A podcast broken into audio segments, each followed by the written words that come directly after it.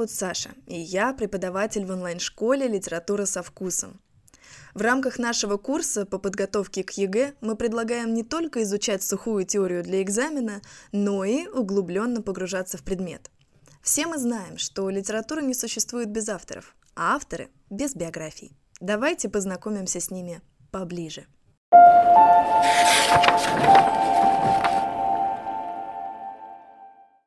Привет, всем привет! Фет говорил, что если бы все беды в моей жизни можно было бы обозначить одним словом, это слово бы звучало так – Фет. И нет, он не имел в виду, что он сам своя главная беда, главная беда его жизни. Я вам сейчас все расскажу. Это была затравочка. Это еще моя любимая. Как запомнить инициалы Фета? А, а, Фет. Итак, родился Афанасий Афанасьевич. Шиншин. Внезапно, да? Не Фет почему-то. Шиншин. 8 а, декабря 1820 года в Орловской губернии. Его мать и, как оказалось, его отчим познакомились при очень странных обстоятельствах. Отчим ездил в Европу, и вот там в Европе познакомился с женщиной, которая была замужем, но она своего мужа совершенно не любила. И вот так эта женщина сбежала с военным, с отцом Фета а, в Россию. С мужем она развелась и уехала, а вот когда они уехали, оказалось, что она была беременна. И вот как оказалось, беременна она была, как потом это доказали, от своего первого мужа. Но Шаншин, как дворянин, который эту женщину из Европы вывез, а, он дал ребенку свою фамилию, можно сказать, он его усыновил, он воспитывал его как родного ребенка со всей любовью, с заботой и так далее. И вот все было хорошо, они его принимали как своего ребеночка, но когда Фету исполнилось 15 лет, мать умерла.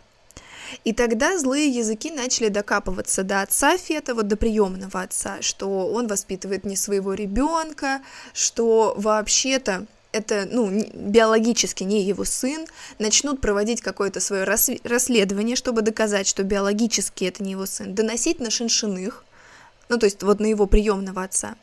И вот когда Афанасию Афанасьевичу будет 15 лет, будет проведено окончательное расследование, окажется, что он сын иностранца Афанасия Фета, даже не Фета, а Фета.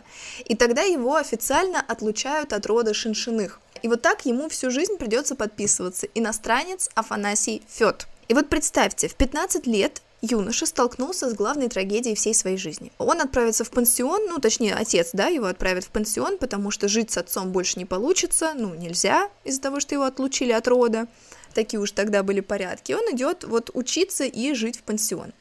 В чем заключалась-то, собственно говоря, трагедия? Во-первых, его приемный отец воспитывал его в большой любви, вот его отчим.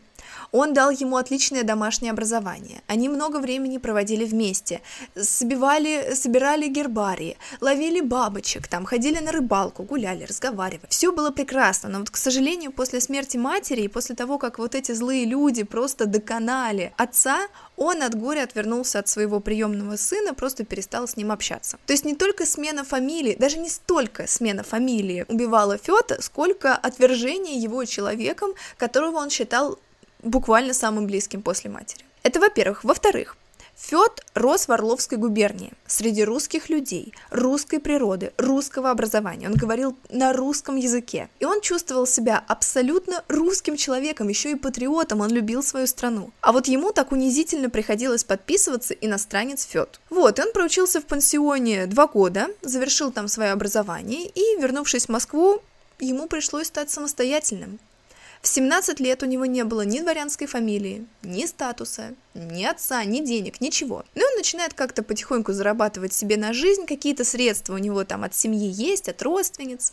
И вот он собирает себе денег на жизнь и в 1838 году поступает на словесное отделение в Московский университет на казенное место. Что значит казенное место? На наш лад, на бюджет, да, то есть своим умом он туда поступает. Тогда это было еще сложнее, чем сейчас. Соответственно, заканчивает его, получает блестящее филологическое образование и в 1840 году начинает писать первые стихи, причем сразу, что вообще-то не часто встречается в литературе, сразу довольно неплохие. И тогда же он знакомится с Тургеневым. И первый его сборник будет издаваться при большом-большом содействии Тургенева. А Тургенев, забавно, он будет считать себя настолько мэтром литературы по сравнению с Фетом, что он позволяет себе вносить правки в его лирику. То есть Тургенев будет поначалу редактировать стихи Фета. И со стороны Тургенева это, конечно, ну очень высокомерно, как мне кажется, да, но тем не менее. Итак, Фет издает свой первый сборник, называется он «Лирический пантеон». Издает он на свои средства. Там параллельно в него была влюблена одна горничная, и она помогает ему собирать средства, то есть, ну, вот как бы с миру по нитке они собрали денежки, и э, вот Фет издает свой первый поэтический сборник. И тут случается такая проблема. В типографии в то время, вот когда сборник этот печатали, потеряли букву «ё», и вот так Афанасия Фета превращают в Афанасия Фета. А дальше как хотите, сыр Фета, фетучини, как вам угодно. И все, с этого момента он стал Афанасием Фетом во всей русской литературе. Так родилась звезда. После окончания Московского университета наш теперь уже Фет, а не Фет, призадумался – что ему дальше вообще делать. И надо помнить, что в 15 лет он получил, ну, вообще-то, давайте честно будем говорить, серьезную психологическую травму, и она отразилась на его психике. В общем-то, все, что происходит в подростковом возрасте, когда человек максимально в себе сомневается, когда только учится расставлять опоры в этой реальности, все это влияет на нашу с вами жизнь. И вот Фет тоже оказался под влиянием этого довольно тяжелого момента его жизни. И он стал одержим тем, чтобы вернуть себе фамилию и дворянский титул. Как он хотел это сделать? Ну, тогда можно было особым путем получить дворянский титул и тогда уже просто переименоваться в фамилию Шиншин. Почему нет? К отцу он вернуться не мог, он просто хотел фамилию поменять, хотя бы так. И вот вместо того, чтобы заниматься литературной карьерой, вроде там у него, да, что-то получается, вместо этого он в 1845 году поступает на военную службу потому что после 25 лет военной службы, кем бы ты ни был, тебе дают дворянский титул. Так вот, поступает он на военную службу, он хотел таким образом добыть себе звание. Он прослужил 13 лет, а потом власть сменилась, и вышел указ, что теперь дворянский титул дается не после 25 лет службы, а после 45. Вы представляете? Ну, конечно, Фет психанул, ушел, он отказался от этой затеи, потому что и так он уже на этом пути потерял слишком много, и что ему всю жизнь, что ли, ждать? А вдруг бы он не дожил? И перед тем, как уйти на службу военную, до этого еще, он познакомится с прекрасной девушкой по имени Мария Лазич. Она будет из бедной семьи, не из дворянской, и получается, если бы он на ней женился, он бы титула не получил. Но тем не менее он искренне в нее влюбляется, настоящей глубокой любовью, и вот эта его детская травма рушит его счастье, потому что он не позволяет себе на ней жениться, э, им буквально не на что жить, ну и он все-таки надеется каким-то чудом себе дворянский титул раздобыть. И в 1850 году Лазич будет курить, читать книжку, и пепел упадет на ее пышное платье. Тогда подол ее платья загорится, она получит огромное количество ожогов и погибнет от этого.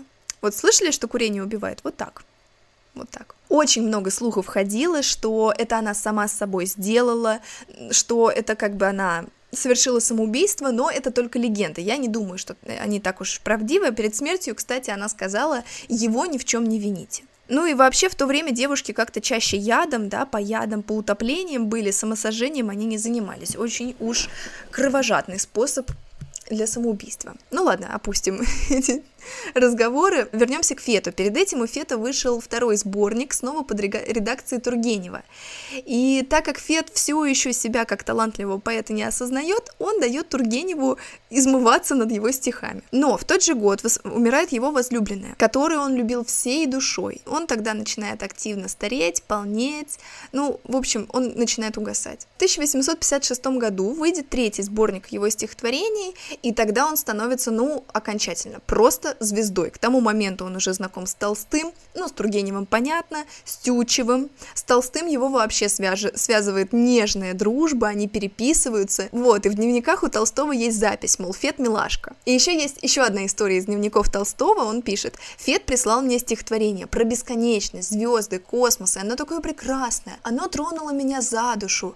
И вы можете себе представить, это стихотворение было написано на задней стороне счета за керосин. В этом весь Фет. Не на какой там вензелеванной, да, бумажечке плотненькой. Нет, перевернул счет за керосин, начал писать восхитительное, гениальное стихотворение. В этом весь фет. И вот знаете, он немножко копатыч, он такой огородник. Его, кстати, в шутку так и называли, огородником. Он выпускает третий сборник стихотворений, и все, он литературная знаменитость. Он один из тех людей, которые распространяют идеи о чистом искусстве. Сейчас еще об этом поговорим.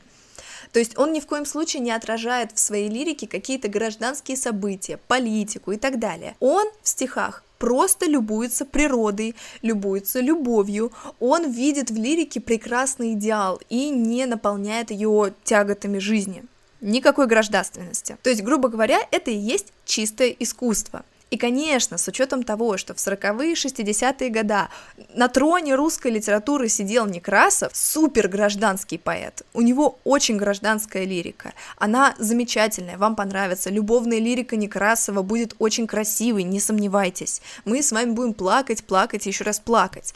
Но Фет писал совсем по-другому, и Некрасов, ну, конечно, очень смеялся над Фетом, не уважал его, не признавал, потому что тогда вся высокая литература приобретала налет гражданственности. Чистого искусства, романтизма там совсем не было но появился Фет. В 1857 году он по расчету женится на Боткиной. Это такая уже престарелая мадама, у которой много денег, они неплохо друг к другу относятся, но вот любви, как та, которая была у Фета с Лазич, у них не было. Это была такая простая семейная дружба, она была подругой его жизни. Вот и всю жизнь они так и дружили в этом браке, у них не было детей. Фета сдает еще двухтомник своего собрания сочинений, хотел потом трехтомник, но издать ну, там не сложилось. И тут до 1873 года он уходит из литературы берет и перестает что-либо писать на 10 долгих лет. Он не пишет ничего вообще, он занимается хозяйственной деятельностью. Единственное, о чем он пишет, это вот он писал статьи в сельскохозяйственные журналы о том, какие он у себя там на ферме помидорки выращивает, и все. И он, кстати говоря, никогда не был против крепостного права, он никогда не выступал против него. Правда, вот только у него у самого была ферма, но работники не были его крепостными, разумеется, на тот момент крепостное право вообще уже отменили, но и до этого он отмену крепостного права не поддерживал, и за это, конечно, Некрасов его очень сильно обвинял, прям м-м. И у Лен... Ленина, кстати, есть такое высказывание. «Обожаю Фета как поэта, ненавижу как крепостника». То есть Владимир Ильич восхищался творчеством Фета, но его гражданскую позицию, как и, в общем-то, современники Фета, он принять не мог. У Фета, тем не менее, было очень много ценителей, но все они были из дворянской образованной среды, а вот разночинцы его очень сильно недолюбливали. Ну и вообще Фет — это такая последняя вспышка невероятно возвышенного дворянского искусства. После него даже чистое искусство таким уж чистым не было. Итак, он 10 лет не пишет ничего, кроме как про какие-то сельскохозяйственные новшества, удобрения, помидорки и так далее. С ним разрывают связи практически все друзья. Толстой, например, да, и только Тютчев не перестает с ним общаться, потому что Тютчев лапочка. А вот Толстой, который был человеком очень эмоциональным, вспыльчивым, он называет Фета огородник, прерывает с ним все связи, Тургенев тоже с ним ссорится. И вот когда Фет начинает выходить из-под влияния Тургенева, становится более самостоятельным на литературном поприще, вот тогда уже намечается разлад, и в конце концов они перессорились. В общем, вся эта литературная элита, которая его поддерживала в начале пути, от него отворачивается, и он такой, ну, что ж, пойду решать свои фермерские делишки. Такой просто поэтический копатыч. И он действительно был очень практичным человеком. Он женился по расчету, он шел к своей цели всю жизнь, несмотря на многочисленные потери. И вот этот путь, который он нес в своем сердце всю жизнь, все-таки пришел к завершению. В 1873 году ему выхлопотали, в том числе Тютчев, фамилию Шиншин и дворянское звание. И привезли ему, значит, бумаги, подтверждающие это. И что интересно, дворянскому званию он был очень рад. А вот подписываться Шиншиным он не стал потому что теперь все его знали как Фета, и вот эта цель, к которой он шел всю жизнь, внезапно оказывается ему уже не так нужна. В 1883 году он внезапно возвращается в поэзию, как будто он какой-то ресурс поднакопил и берет и выпускает еще целых четыре собрания сочинений, без третьего тома, да, то есть это было просто переиздание, но он туда добавил еще стихов. Он очень интересно организует построение своих сборников. Если у вас есть книжка Фета, или вы можете ее скачать, посмотрите содержание. Он собирает стихи не хронологически, а по темам. И на самом деле именно так Фет видел мир поэзии. Он относился к нему так вот, что вот какие-то мысли, какие-то переживания я испытываю, трансформирую их в лирику, но эта лирика напрямую не отражает все эти события. Любая лирика для него это уже услышанное, уже переваренное, переосознанное впечатление, которое попало к нему в сердце. Он просто это выдал. Умирает он 3 декабря 1892 года в Москве, причем существует несколько легенд, связанных с его смертью. Первое. Перед смертью он пребывал в сильнейшей депрессии. и решил зарезаться канцелярским ножом, но его остановила либо жена, либо сиделка, точно неизвестно. И э, его остановили, он встал, побежал к буфету за кухонным ножом, но по дороге упал, и его хватил удар. Это первая легенда. Вторая легенда. Ему нельзя было шампанского, э, но он намеренно его напился, и тогда его хватил удар, от которого он умер. В любом случае, среди всех легенд говорится о том, что он отчаянно хотел сам умереть. И медицински он умер от удара. Это либо сердечный удар, да, либо инсульт. Вот так, э, таким ударом назвали вообще любую неожиданную смерть. В любом случае, умер он своей смертью, это не было самоубийством. Но вот возникает вопрос, а почему он таким странным и загадочным тогда кажется, вот окончание его жизни? Почему вокруг него вечно ходили какие-то легенды, правдивые не очень? Почему? Ну, потому что он был не таким, как все. Он был человеком, на самом деле, очень светлым и чистым, так о нем пишут. Э, ему постоянно зачем-то приписывали какие-то пошлые истории, которых не случалось. Но знаете, что в нем самое странное? Вот это его практичность в жизни бесконечная тонкость чувств и лиричность в стихотворениях, и при этом он огородник. Ну, потому что то, как он отражал мир на бумаге, ну, не мог так никто другой. Ну, и вокруг всех уникальных личностей всегда собираются какие-то слухи, и вот вокруг смерти Фета тоже они собирались. На этом все. Спасибо за то, что дослушали наш подкаст до конца. Если у вас появятся вопросы о литературе, обязательно пишите в наш телеграм-канал или в паблик ВКонтакте. Мы будем рады помочь. До скорых встреч! С любовью, Саша и команда Литературы со вкусом». thank you